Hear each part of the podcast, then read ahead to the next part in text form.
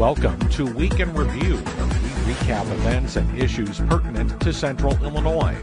I'm WMBD News Director Will Stevenson. First, issues pertinent to one local Democrat lawmaker and later to one local Republican lawmaker as work continues at the Illinois State Capitol in Springfield. State Senator Dave Koehler is behind a piece of legislation, along with State Senator Linda Holmes of Aurora, that would protect so called child influencers in Illinois, those who make money off their YouTube videos or Facebook posts and the like. We're here to talk to you today about uh, a pretty important bill. It's uh, Senate Bill 1782, and what it addresses is um, the whole area of what happens with, with child vloggers. And uh, vlogging is, is now uh, an activity that is rampant on, on the internet. And, and a lot of it is, is fine, but what we're talking about in this bill is what happens when uh, a, a, child, uh, their you know, family vlogs them and, and, distributes it and monetizes it, makes a lot of money. Uh, situation that my five-year-old I, I've found out is is involved in, in, in looking at a six-year-old who is on the internet uh, test product products, uh, toys and things and the family makes millions of dollars out of that. Well, much like when uh, back in the 30s, 1930s, when uh, Jackie Coogan was a child actor, they created a law that uh, Coogan's law that, that helped set up a trust fund so that that child actor would have something when they you know turned to majority age uh, to be able to you know enjoy the fruits of their labor. Um, so this bill does that, and it says that under certain criteria that uh, when when money is made uh, off, off of a child that, uh, that they set up this trust fund. It also says that, uh, that when there's content that, that maybe a child, when they turn majority age, doesn't want distributed on the internet, that they can ask to have it removed and, it, and it's, it's wiped away because a lot of kids are, quite frankly, uh, videoed, and it's it's really funny. But when they're you know 20 years old, they may not, not think it's so funny. Um, this, this is an important uh, uh, bill, and th- there's a couple of states that have tried this. They haven't gotten it done. Uh, if we can pass this law and have it signed into law, Illinois will be the first in the nation to cover um, and protect children that are, that are being vlogged. Um, and I think it's, it, it's, it's something that, that is going to eventually happen. So let's be the trendsetters and let's, let's make it happen. Uh, I'm going to introduce uh, uh, Sharia uh, Nallamothu. I hope I'm pronouncing that right. You can pronounce it uh, better. But she is a 15 year old high school student, and uh, Senator Holmes, who is the chief co sponsor, and I uh, were contacted by her and said, Here's an issue that we want you to look at. And, and I did. When I, my, my first glance at the issue was, uh, Yeah, this is, this, this is okay. I didn't realize how big an issue this is. This is a huge issue. And we're getting national attention on this. Um, uh, so uh, I want to thank uh, Sharia for being the inspiration behind this. Uh, we had another woman in, in, uh, who testified from Washington State, named Chris McCarty, who also provided testimony. She did kind of the same thing in Washington State. Uh, that bill, unfortunately, is dead, so it's not going anywhere. But uh, the Illinois bill is alive and well. We just passed it out of committee unanimously.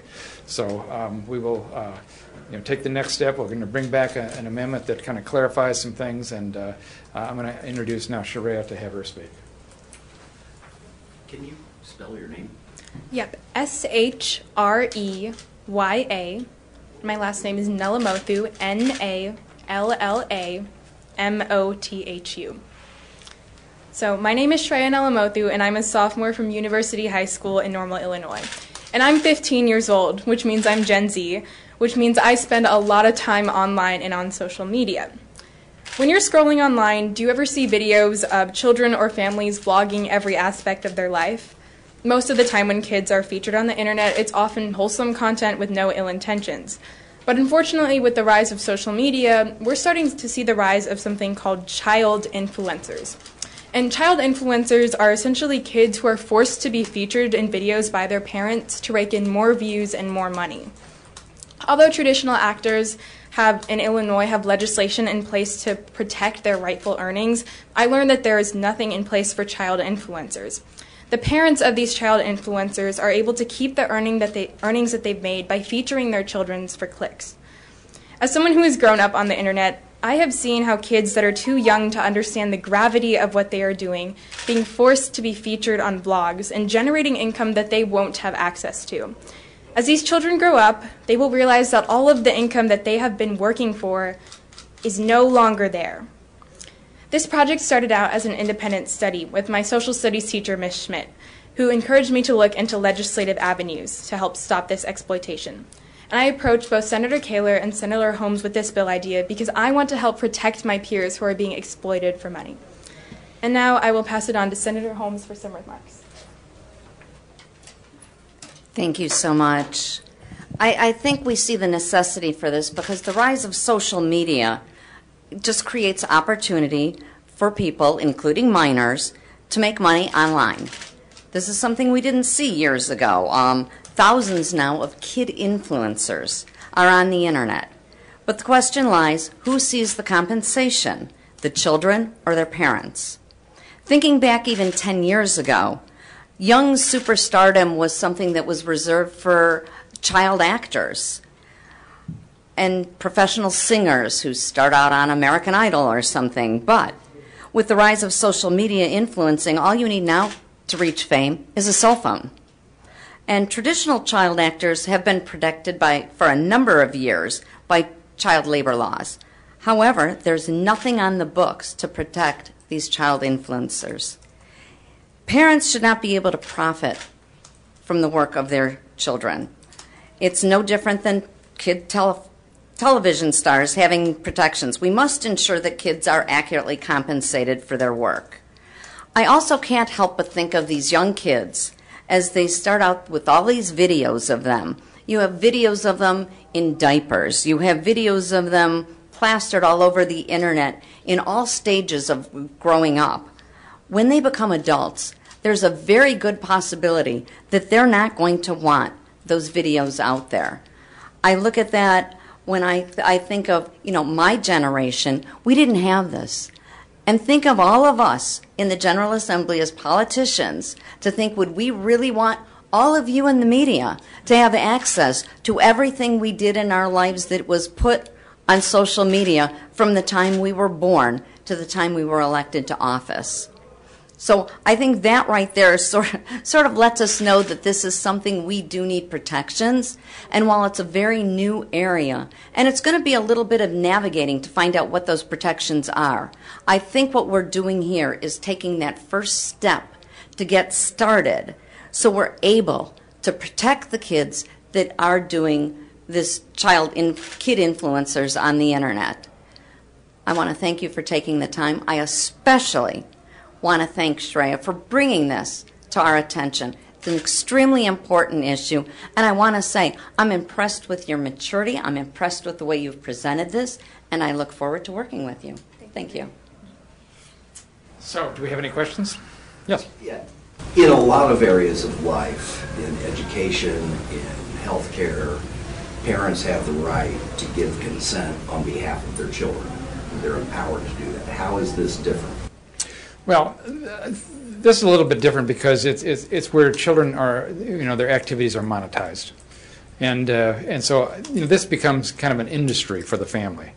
And uh, so, you know, this is not talking about uh, grandma sending, you know, Facebook pictures of the kids, you know, the grandkids growing up. We're, we're talking about, you know, this being a, a business. And uh, so in the same way that a child actor, you know, has to be protected by certain parameters, this is what this is attempting to do.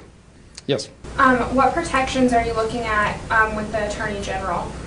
Uh, the, the, Attorney General's office uh, basically is that's the entity that uh, you know protects us as consumers, and so we want to uh, engage with them because they know the law. This this is kind of a, a, new area for, for law, and what we don't know is that just how much uh, you know control do we have in Illinois when when this is a worldwide issue. Uh, so we're going to engage not only the Department of Labor, which has been working with us already, but the Attorney General's office, just in terms of their, their outlook on, on consumer protection.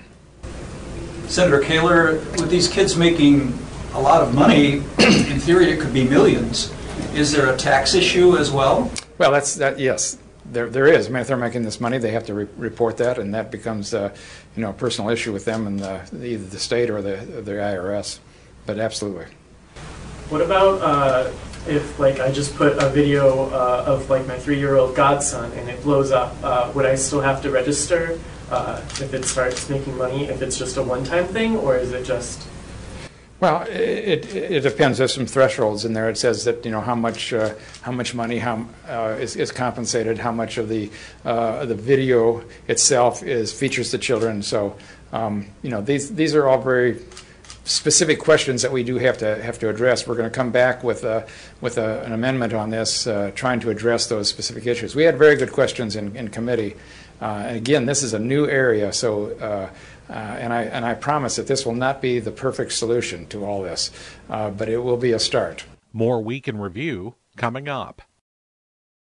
It may be a debate that goes on for as long as time at the Illinois Capitol, a discussion about ethics, in this case, more than a year after House Speaker Mike Madigan was arrested on federal bribery related charges, and after Madigan was forced to resign in disgrace.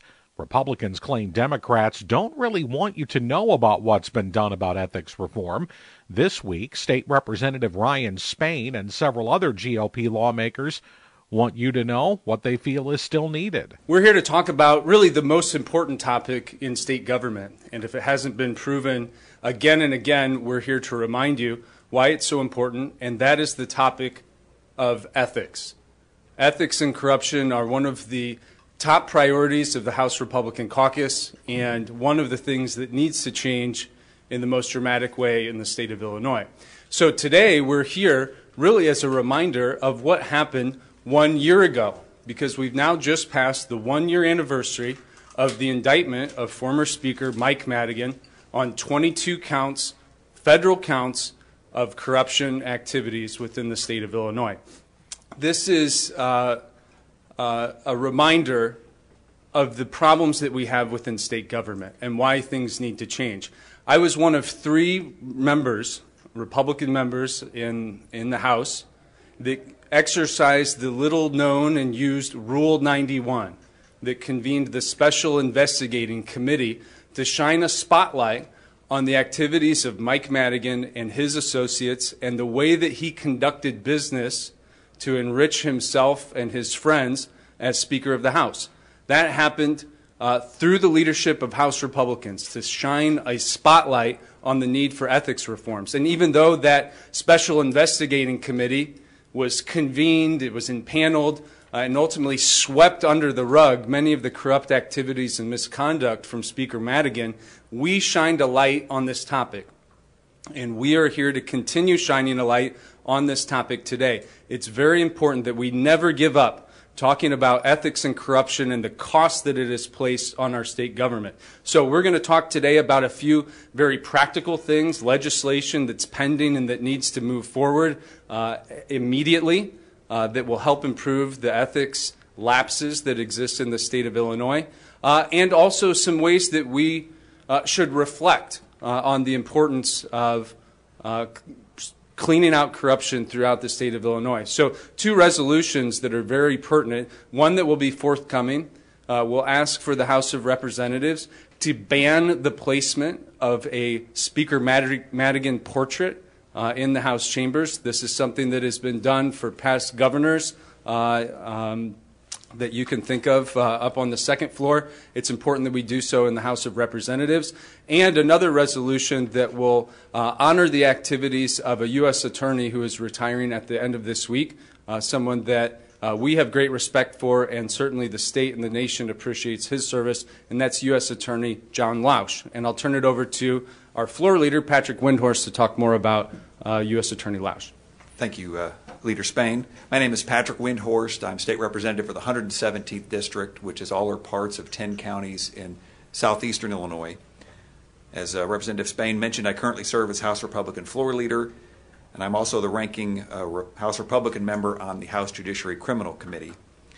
Since taking office, I've filed and co sponsored many ethics reform and corruption related bills, only to see them languish and die in the Rules Committee. In fact, in 2021, the General Assembly passed an ethics reform package that was so weak that sitting legislative inspector, the sitting legislative inspector general resigned in disgust.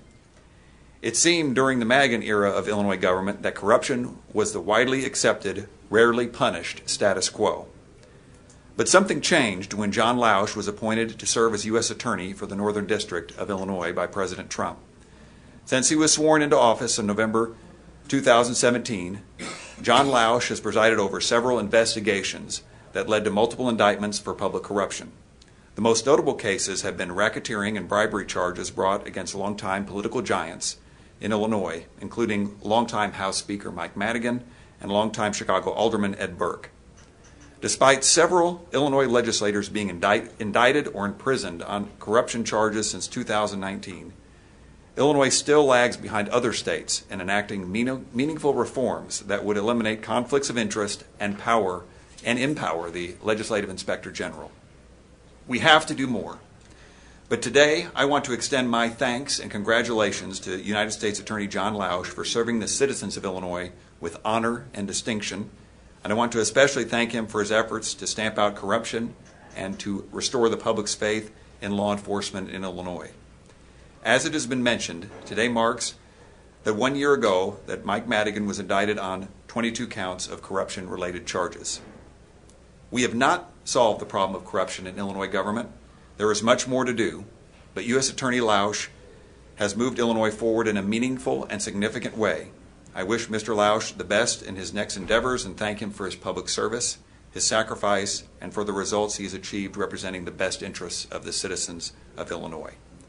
I'll now turn it over to my colleague, Representative Blaine Wilhour.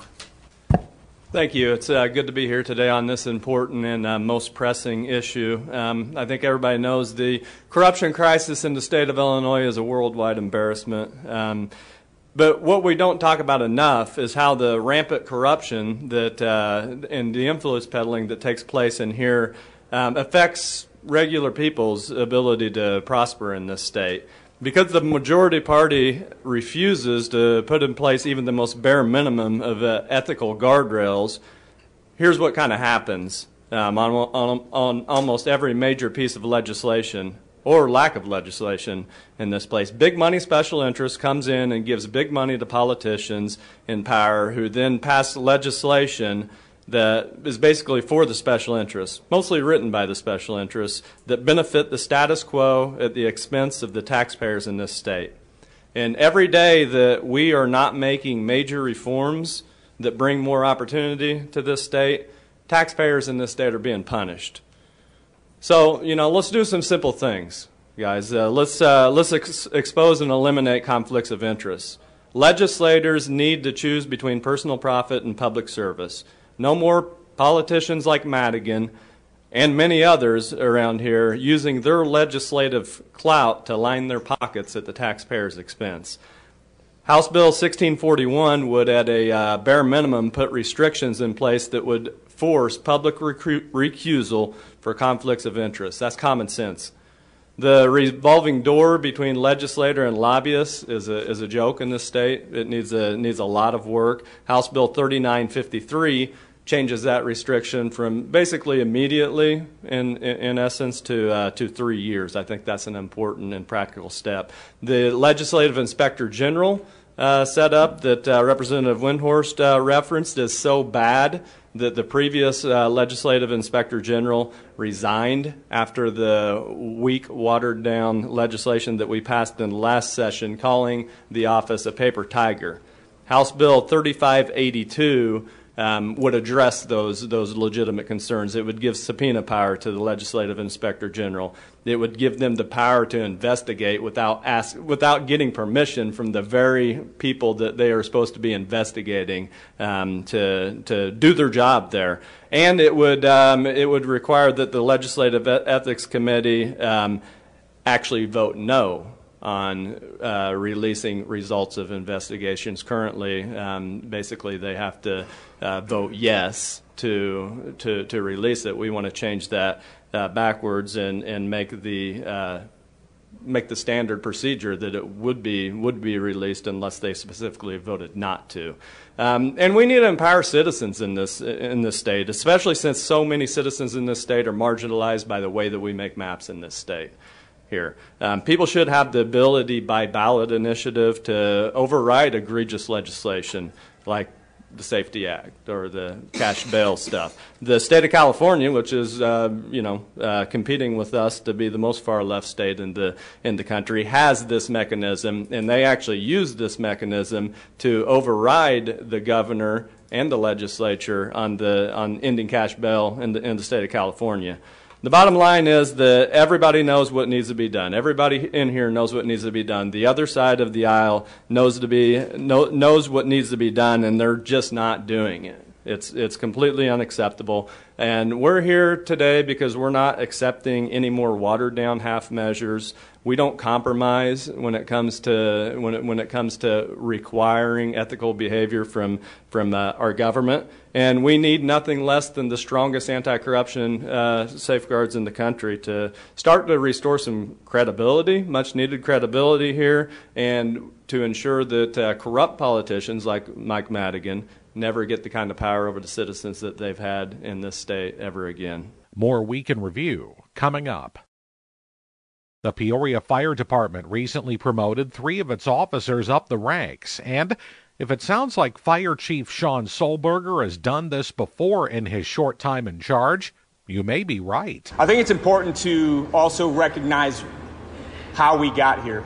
Uh, I do want to have a shout out to Rick Morgan, who retired 29 years of service to the Peoria community.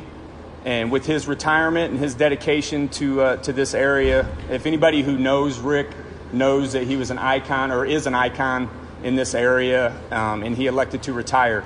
So that's what brought us here today. So I think that that's worth at least a round of, of applause, even though Rick's not here.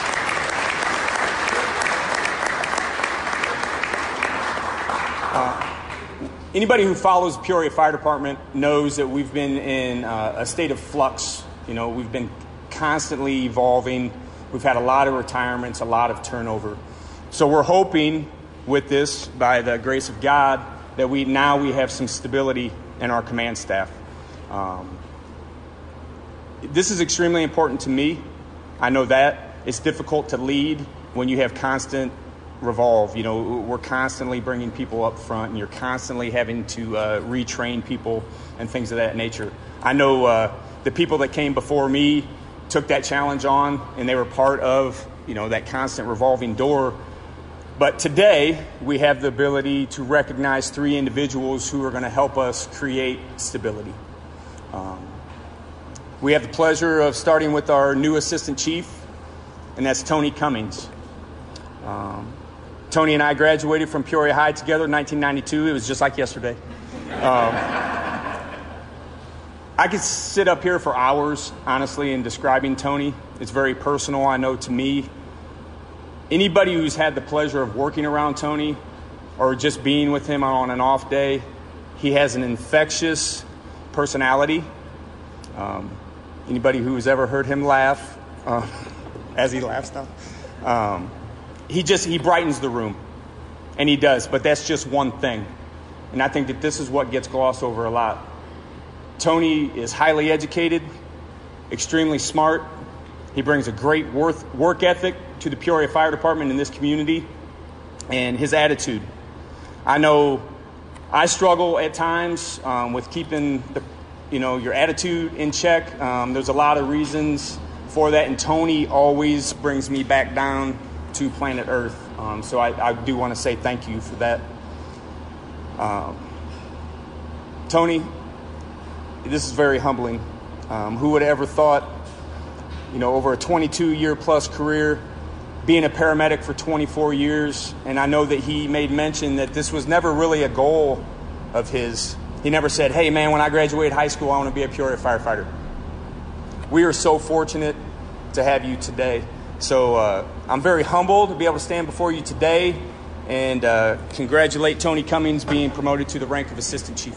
So, with Chief Cummings' promotion to Assistant Chief, we have the ability to uh, fill a Division Chief role. Division Chief of Operations is the backbone of our command staff, and there's just no, no way around it. That Division Chief is in charge of pretty much everything. When I say that, that's facilities, manpower, equipment, um, and the list just goes on and on. They are our median. This person um, is the, the first point of contact between labor and management, um, whether that's a grievance situation or that's just daily operations. So it's extremely critical that we get the right person for that job. And over the course of time, we've had the ability to do that consistently. And this is just another exa- example of us um, going through our vetting process, doing our interviews, but then knowing deep down inside who's the right person for the job. And as we stand here today and we look at Lori Baxter, I can once again stand up here for hours and give you so many examples of why she has earned this position. Um, I said I wasn't going to do this. Um, Lori and I are classmates, right? There's a special bond with classmates, right? You come on the job together. Um, I always looked up to Lori, and that's the God's honest truth. Knowing that this is a male dominant profession, and there's really no way around that. It's hard for a female to come into the profession as a firefighter. And I've seen since day one that Lori has accepted that challenge. She's taken the bull by the horns, for lack of a better phrase, um, and she just jumped into the fire, for lack of another better phrase. Um, and so many, so many examples. You know, she could have easily cowered to the point of working in slower fire stations, not being on the executive board, things of that nature. But since day one, Lori wanted to be the firefighter. She wanted to be the shining example for females to see that you can do this. Um, I'll be honest with you, this was an easy pick. And that's not a slight to anybody who put in for this job. Lori has worked extremely hard. Um, and like I said, I could bore you and sit up here for hours and talk about all the things uh, being on the executive board, being on committees, running fundraisers, and the list goes on and on. So it's with great pride that I stand before you today and announce our next Division Chief of Operations, Lori Baxter. So, with the Division Chief promotion, we have the ability now to select our next battalion chief. So, this is the last promotion within the ranks of the Union. This is an extremely vital position to our overall success as a fire department. So, anybody who does not know, we have two on shift battalion chiefs. The town is cut in half. Battalion 1 covers south of uh, Nebraska, south of McClure, and Battalion 3 covers north of McClure. It's challenging.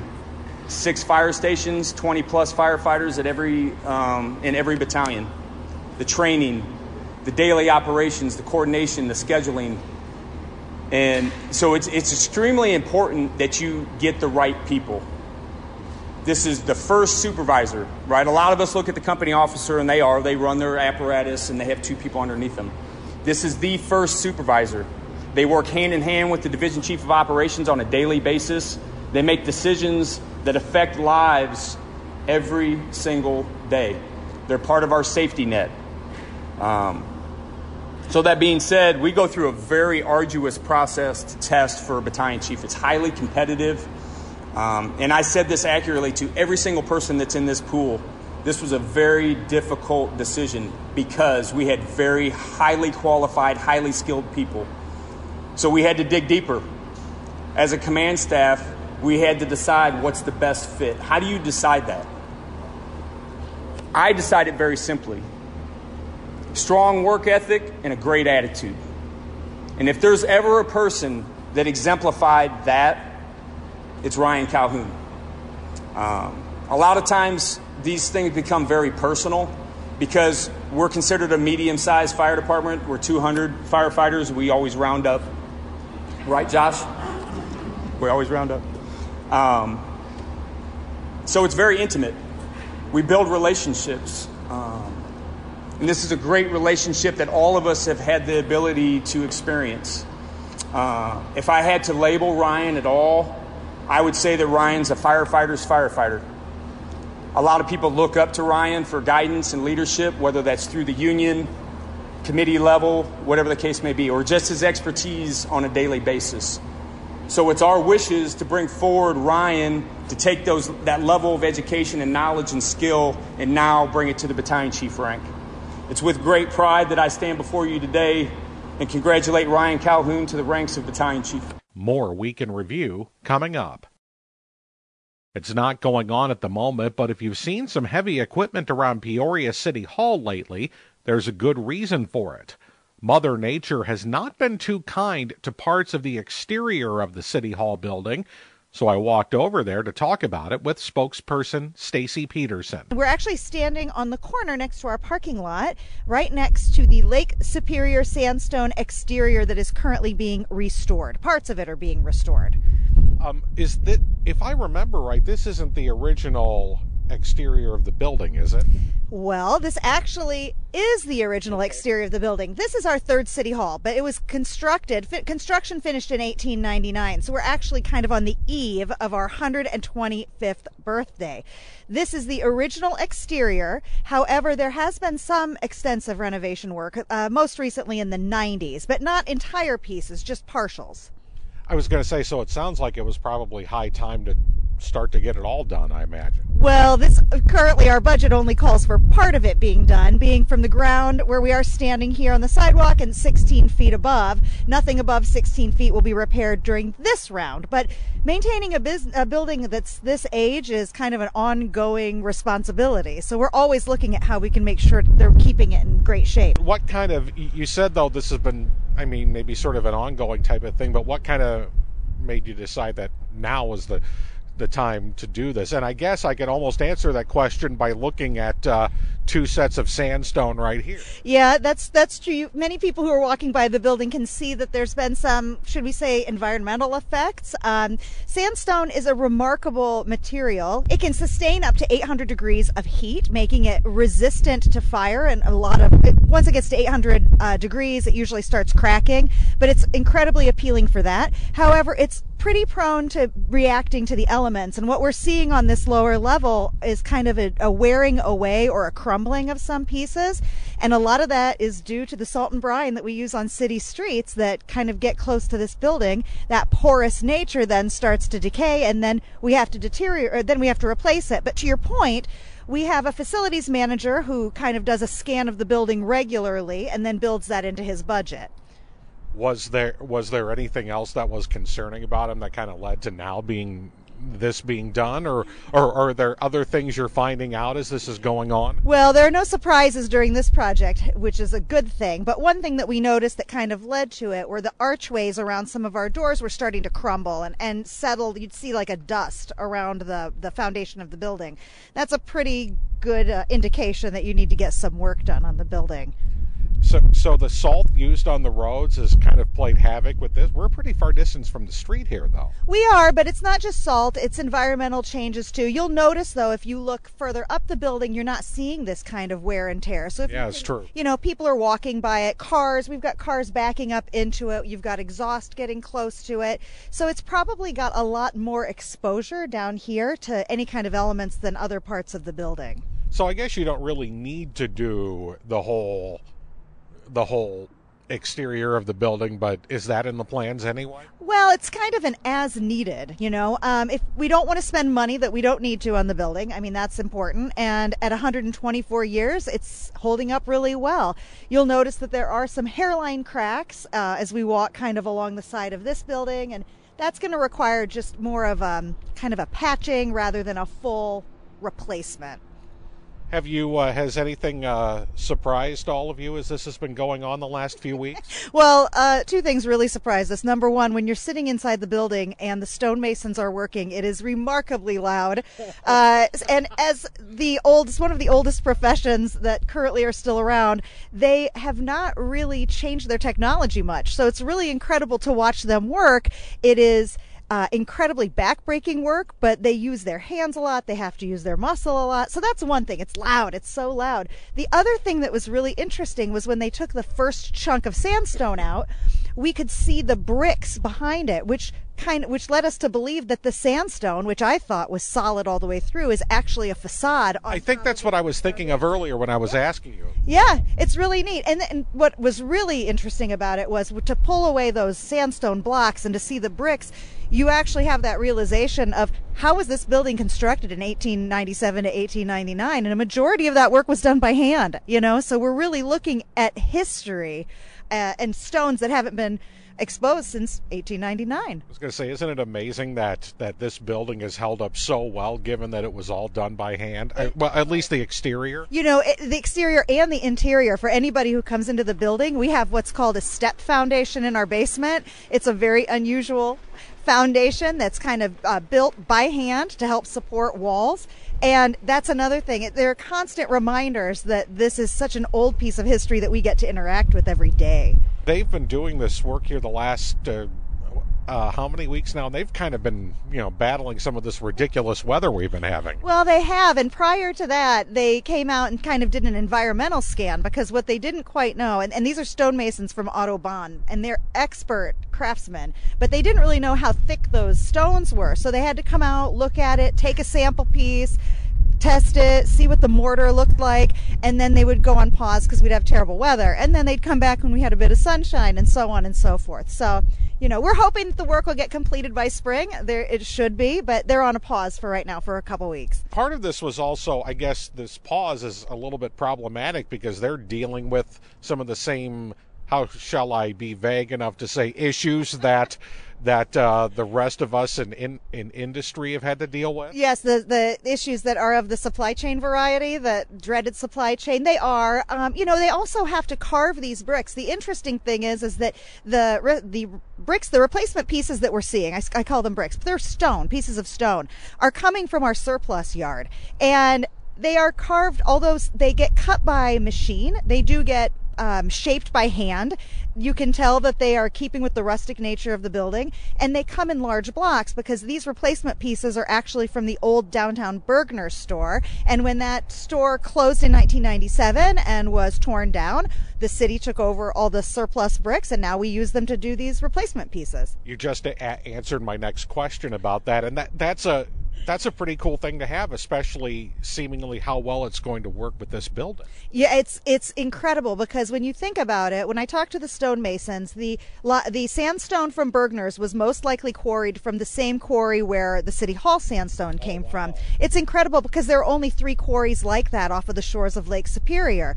And when you also add into that that at the end of the 1800s sandstone was starting to fall out of fashion because people started to want to see buildings made out of white materials, granite, marble. It was a little bit shinier and newer. So now it's actually really hard to get sandstone. And if you look around Peoria, you've got City Hall, there's a church on the corner of Hancock and Monroe, and then there are a few pieces from Bergner's that have been put into the city landscape over by the Civic Center and at the intersection of War Memorial and Knoxville it makes me think of sort of the the discussion I hear sometimes in the city council and other places about you know the need to preserve some buildings like this, but on the other hand, a lot of people want to build more modern structures. You know, you're right. It, depending on how you look at it, it's it's really hard to think about a downtown that was uh, really robust, lots of activity, a beloved department store, and then it's gone. But then it gets to take on a new life with a historic building. So it's a good case for